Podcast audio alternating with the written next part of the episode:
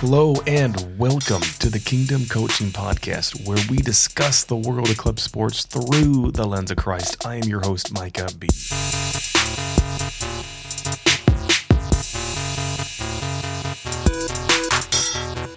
Hey, hey, hey, what's going on, everybody? Thank you for tuning in to the Kingdom Coaching Podcast this morning.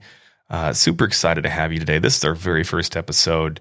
Um, you could guys could be tuning in to any other podcast right now. So I'm super excited that you guys are out there listening. Uh, I hope this this podcast is a blessing to you and and to your family today. Um, this is this episode. There's not going to be another guest here today. It's really just going to be an introductory episode. Uh, I want you guys to know a bit a bit more about me and my heart uh, around club sports and really kind of why we're uh, why we're launching this podcast, why we feel that it's necessary. And so today I'm just going to talk about my story a bit and and uh, one of the big issues that I see plaguing the the club sports world today, and that's that's really self identity.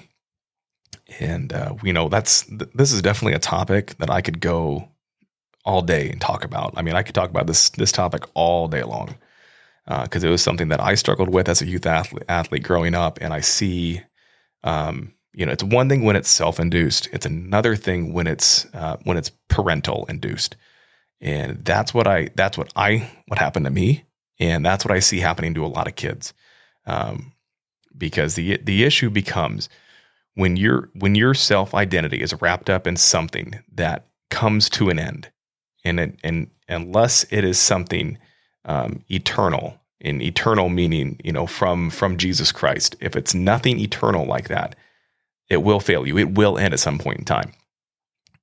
And for athletes, we're all told at some point in time that we can't play the game anymore um, competitively, regardless if that's after high school, if that's midway through college, after college, minor league ball, um, professional ball.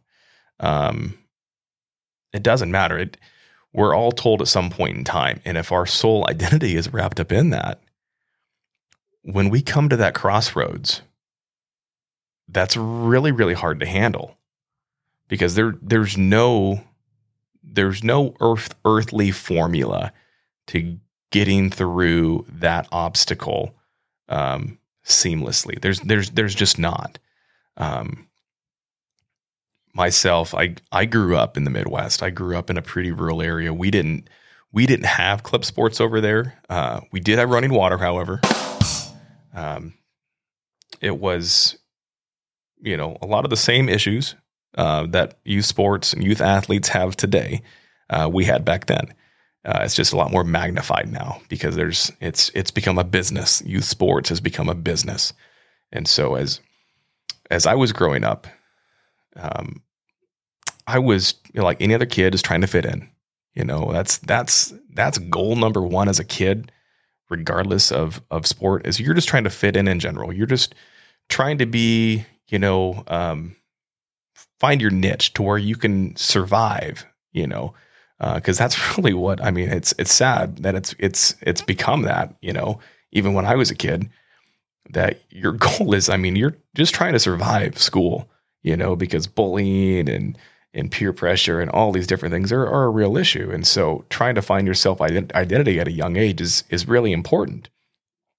And so it's something that, you know, my wife and I, we've, you know, we've worked with our kids from a very young age that your self identity, you know, your self worth is is is in Jesus and Jesus alone, and everything else uh, upon that um, is just just an outlet as a platform for you to preach that same message to your your peers. And so, but that was nothing that I heard growing up. Um, I, I struggled in school. Um, I struggled socially. Um, I was bullied, had all these, you know, different issues, all these um, cards stacked against me, if you will. So, all these normal avenues where kids were, you know, they could fit in. I, I couldn't. I couldn't fit in in all these all these other ways. And so, so I played sports, and I was I was a decent enough athlete in everything that I did. Um, but where I where I stood out, uh, I stood out as a golfer, and I remember being around 10 years old, 11 years old. And, you know, again, I had developed kind of early for my age. I was bigger and taller and stronger than, than a lot of kids and was able to hit the, hit the golf ball further, not always better, but, but further. And so when I'd be out playing with my dad and, you know, older guys and I'd be playing them and beating them at age 10 and 11, um, you know, they would, they would look at me and they would say things like, you're a golfer, you know, like you, that, that is you, you know, you, you keep working on this. And they tell my dad, like, you, you make sure he succeeds. You know, you, you, you keep pushing him. You make sure he has these opportunities or whatnot. And uh, I don't remember all the conversations. I just remember people looking at me, you know, and just saying, "This is you." You know, don't don't look anywhere else. This is you. And for the first time in my life, feeling that I had something, you know, so to me it was like, you know, solid gold. So I just I grabbed to it and I cling to it. I was like, okay, how do I make it shinier? How do I make it shinier? How do I make it better? And so I became very disciplined, became very focused, and would spend um, every single day in the summer, all day, pretty much at the uh, the golf course. And if it got too hot, then I went across the street to the pool and cooled off, and then went back and golfed more. Um, but that that was me. That was my life. I just it revolved around golf because I wanted to satisfy my peers. I wanted to satisfy my family. I wanted to satisfy those in my community. I wanted I wanted their accolades. I wanted all that uh, because not that I felt like I was going to be able to treasure that up, but I wanted to make them proud. People that I didn't even know that well, I wanted to make them proud because I felt that I had this responsibility since everyone looked at me as a golfer, that it was my responsibility um, as a son, as a brother, as a classmate, as a teammate to represent everybody very, very well. And it was a very unhealthy pressure that I had put on myself. That was all self induced. Um, the the self identity, however, you know, um, it was self it was self embraced, uh, but it was uh, it was adult induced. Um, I was told that from from my family and then other adults that this was you, this was you, and so I had kind of taken, like I said, taken hold of that and wanted to do, to uh, to magnify it and make it bigger for the world to see and let them know that I was you know, something to be proud of because that's something I had, you know, like a lot of kids, that was a big, uh, big goal. I wanted to make my family and town and, and friends proud. And so, but I took it to a pretty unhealthy level and, um, continued that way through high school. So even though there was, you know, there was Christians in my life that, you know, I can remember praying with me and talking to me and trying to redirect me and, you know, said, Hey, you're, you enjoy this, you're good at this, but do not, do not put all of your faith and hope in this because it will fail you. And I didn't believe that. I was like, right now, I felt like I had the world by the tail, you know, even though I didn't. I was, you know, again, you know, rural area, pretty small pond. I was a, you know, a decent sized fish for that pond. But then I, I went to college uh, to play golf. And so as, as, as I go there, it's obviously a much larger pond.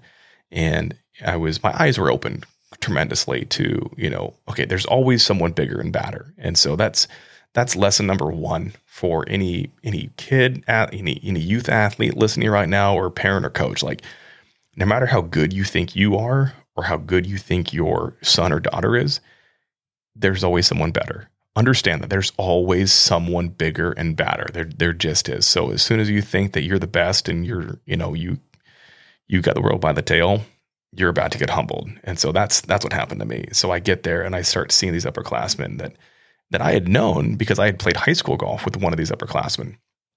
And he was good in high school, but like not this good. And he had just I remember asking him and he's just like, No, I got here, I just started playing and it just kind of clicked. And I was like, okay. Like I don't see that happening for me because I feel like I was doing everything right. I just, you know, couldn't stay consistent. I was, you know, consistently like um, eight to 12 handicap, you know, if you averaged it all. But I mean, there was days where I would shoot, you know, on a par 72 course, I would shoot anywhere from 70 to 90.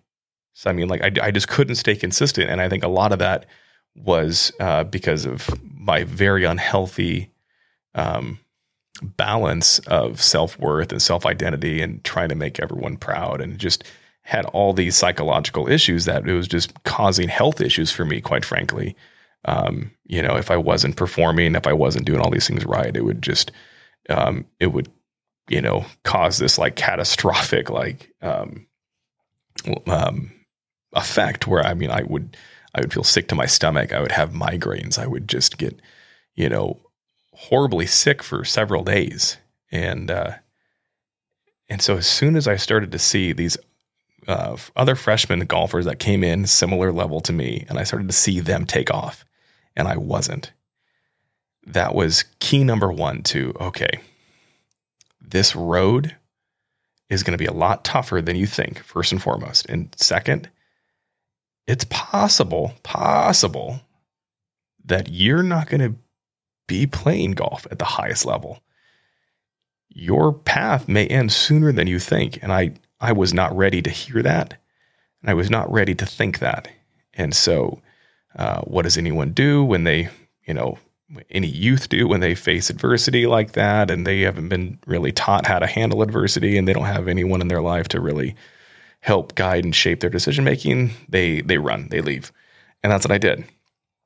Uh, I wanted to find myself. I wanted a bigger and better platform, and so I I viewed California, I viewed the PGA, and quite frankly the uh, uh, SD. Uh, it was the San Diego Golf Academy. I viewed them as my my launching pad, and so uh, you know, kind of on a not on a whim, you know, I had thought through it, you know, calculated. You know, was like this is this is it. Like this is this is my option. But once I'd made that decision that this was it, then I kind of like on a whim was like, okay, I'm leaving in two days. And I remember telling my family that, and they, you know, like my dad was super excited because he saw that as like the launching pad for my success, and my mom was devastated. And some of my friends were just like, "What? You're like you're just moving to California? Like who does that?" I'm like, "I do. Like I have I have no other options left." That that's how I felt. I felt like my life was crashing down and falling apart, and my only option, opportunity to to not you know like blow up and die was to move to California and try and try and join the PGA before this, you know, uh, little bit of talent that I have is completely gone. Um, so I I move out there, didn't have a plan, didn't have a place to stay lined up, didn't have anything like that. All I knew is I was going to go out there, I was going to get around these guys and gals that were uh, experts in the subject, if you will, and and have them help push me to the next level. And so so I get out there and I get around them, and it wasn't I mean, I'm not I'm not bad talking the the West Coast, but the the atmosphere that I was hoping to walk into, which was you know an atmosphere that was cultivated by Midwest values and Midwest you know um, type of people, it was not the same. We'll just say that. Uh, don't get me wrong. There was there were some great people out there that helped influence me, uh, influence me in a positive way. But especially in the in the golf culture that I was involved in, it was the exact exact opposite. It was extremely cutthroat, even for you know young kids like myself, 18, 19 years old. It's very very cutthroat. Uh, a lot of deception, a lot of, um, yeah. We'll we'll we'll just leave it at that. And so it was it wasn't healthy, and it was not. Uh, I was already five or six steps behind everyone else because even though I wasn't a Christian, I I did have certain char- character um, traits that I wasn't willing to compromise on. And so that was, it was going to hold me back a little bit. I, I did see that. But regardless, uh, all these other guys and gals that I was around, they were much better golfers than I were. So they, they again were much further along in that process. And, and I was completely, completely alone out there too, mind you. Um, you know, I didn't have any friends, didn't have any family. So I didn't have anyone to go and talk to, um, to kind of get, you know, re, you know, reaffirmed, that hey, you're okay. You're still the best. You're still good. I didn't have anyone to pat my ego anymore, if you will. And so as soon as soon as that happened, that's when you know the pressure from the outside world really started kind of collapsing in on me because I had no one there to pat my ego anymore and say, "Hey, you've you've got this. You know, you you're still the man. You you're still that guy in high school. You're still that guy in college. You've you've got this." And that world started shrinking day by day. I mean, it probably wasn't you know, more than a couple weeks, a month that I had realized it, um, my, uh, my time in the sun, if you will, um, wasn't really going to come. And I could remember sitting in the passenger seat of my car and pulling a, um, a Smith and Wesson pistol out of my glove box. And I can remember looking at that and I'd play around with it. I'd pull the magazine out and you know, and just all, all the while I'm contemplating suicide. All the while I'm I'm thinking of the people that I'm going to disappoint when they find out that I, you know, let them down. I didn't make the PGA. I didn't uh, didn't uh, amount to anything that I you know saw value. And so I remember at that point, I remember taking taking the gun and putting one in the chamber, and then uh, I remember putting the pistol next to my head, and I remember closing my eyes and seeing all the faces of these individuals that um, I felt were looking up to me, that were looking to me uh, for success, that were depending on me, that were counting on me, that had put faith in me, and and um, you know, just seeing all their faces and just imagining their their disappointed looks and their you know looks of disapproval and you know and just seeing how it was going to affect you know my life going forward and I was not ready to live in that world. Uh, I was not willing to live in that world. I was like I can't do this. If I'm not a golfer, I don't know who I am. If I can't play golf and make a living, I have failed, and everyone will look at me as a failure, and I can't. Uh, I can't do that. I've not been um, created any other way. That's all. That's all that I had. I wasn't smart. I had nothing else going for me that I saw, and so I remember just weeping so much, and I remember shaking so much that like the uh, the barrel of the pistol was like rubbing rubbing my head raw a little bit because it was just like I was I was shaking so much because I was so nervous you know because on one hand i'm just like i can't i can't do this anymore and then uh, on the other hand i'm like am i really willing to end my life? And um you know put my family through that you know because on on one hand it's like i i physically can't do this because i don't want to be a, a disappointment. And on the other hand it's like do i want to put my family through you know through this? And so again it, it was this, this horrible battle. And all I can remember what happened next was I started to have these very intrusive thoughts, these thoughts that just kind of like came out of nowhere. And it redirected my focus to all these individuals that were praying for me when I was in high school, and all these individuals that were trying to tell me my self worth came from Jesus. And he had a much bigger plan for me than um, than I thought. And I'm worth more than what my peers say. And I'm worth more than what anyone else on earth says. And I remember just like, I, I could not, um, it was almost like a, like a tug of war in my brain of like, you're worthless, you're worthless, you're going to be a disappointment, you know? And then on the other side, it's like, we were telling you you had value then, you have value now, you have value. And I, I don't remember what happened next, but the next thing I remember was driving to the beach. So obviously I had not, you know, not pulled the trigger. I'd put the gun away and I hopped in my car, um, the driver's side, and I had drove to the beach. And I remember sitting down there like I did many, many other nights before and looking out to the ocean and and asking the question, like, okay, God, you put these people in my past and told me that I had self-worth. Clearly, my self-worth is not, it can't be from golf because that has failed me. I have nothing else nothing. And I felt like I had nothing to offer God because I, again, like I'm not eloquent, I'm not smart. I, I failed in the one area that I thought I was going to succeed in, the one area that I thought I could bring value to anybody. Uh, so I had failed. I felt like I had nothing left to offer. And so I remember, you know, on the beach just crying out, like, I have nothing to give you. But if you have value to give me, please give it to me. And I, I, I will serve you uh, for the rest of my life. And I remember opening my eyes and very vividly, uh, the I felt like blinders, like a haze almost had been lifted from my eyes. And I mean, I'm not, I'm not exaggerating. And this is not a metaphor. This is very literal. Um, I saw things very differently. Uh, I saw God's creation very differently. I saw the, uh, I saw people very differently. Uh, I saw them through the lens of someone who had been humbled and somebody who had started to see value, who has accepted that they have value in Jesus. I started to look at the ocean. The ocean's got value. The ocean was created to serve God. I would look at plants and how they would create oxygen and how they would create shade. And I'm just like, they have purpose, they have value. They are their design is to is to serve God. Like they have purpose, they have value.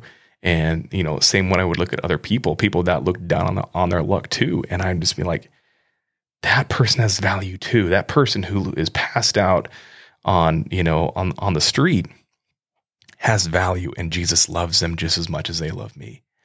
And so I remember the very next thing was like, okay, this is real. This is my worth. This is my self identity. He is my father. He is my creator. He has a plan. Okay, I need to get to know him more. I need to figure out what that looks like. So, my plan of attack was to treat Christianity like a sport.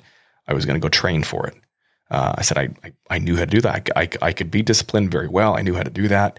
Uh, so so that's what I did. So I redirected everything, um, all all of my disciplinary practices, all of my uh, focus and energy that I had put into my um, adult induced but self embraced self identity, taken all that and put it into my identity that was established before I was even born. You know, because we we have to understand that that Scripture tells us that Jesus knitted us together in our mother's womb. He knows every hair on our head. He created us very specifically, very individualized for a specific reason.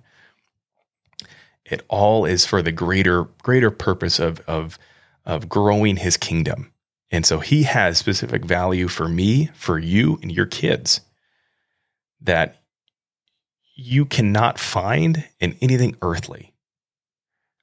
I know my story may seem a bit extreme, um, but I can promise you I am not the anomaly. I am not the outlier. I've had conversations with several other people that have had that have shared their testimony with me that have been very, very similar.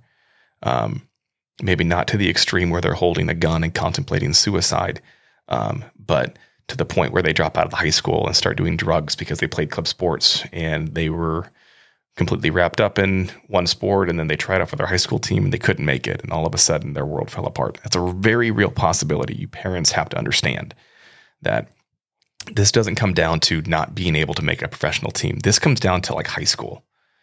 Um, you know, this comes down to college. This comes down to even certain, you know, like certain club like tournaments and club teams. Like again, your self identity, my self identity has to be modeled to our kids that it comes from Jesus because just because we're adults and we have it figured out, right? Like that's that's not true. We don't we don't have it figured out. But what we do need to have figured out is that our self-worth and our identity has to come from Jesus. And that is still a journey. You know, I mean, I'm I'm 36 years old. I don't feel like I have it figured out completely, but I know that it's a journey. And each day I wake up and I pray, you know, for God to enlighten me and guide me stronger and guide, guide me closer to, to the will He has for my life. Because I tried the will for my life. I'm sure you've tried following the will for your life. It doesn't work out. It may work out for a little bit, right? I mean, you you can get like a taste, you know, it's like when your your older sibling, um, you know, drinks like the entire can of can of soda, and you ask if there's anything left, and he's like, "Oh yeah, there's here you go," and you and you hand it over, and knowing that there's nothing left, and they they sip it, and you know they you, you take it and you sip it, and there's like one drop, and like, "Oh, I got it." It's like, okay, but did you though? Like you got one drop. It, was was was that worth it at all? And you know, nine times out of ten, it's not. And so that that that's kind of what I'm getting at here is just um, your worth, my worth, has to come from Jesus.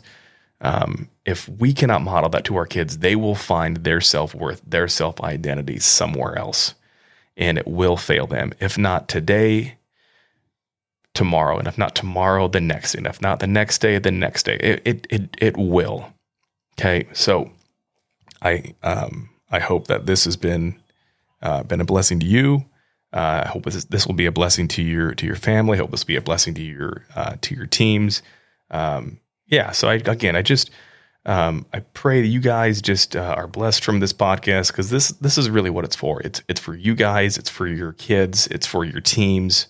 Um, so I just I pray it blesses you, and I pray you're able to bless others with this. So uh, go ahead and take this home. Take this to your kids. Take this to your teams and remind them, remind yourself that your self worth, your self identity comes from Jesus.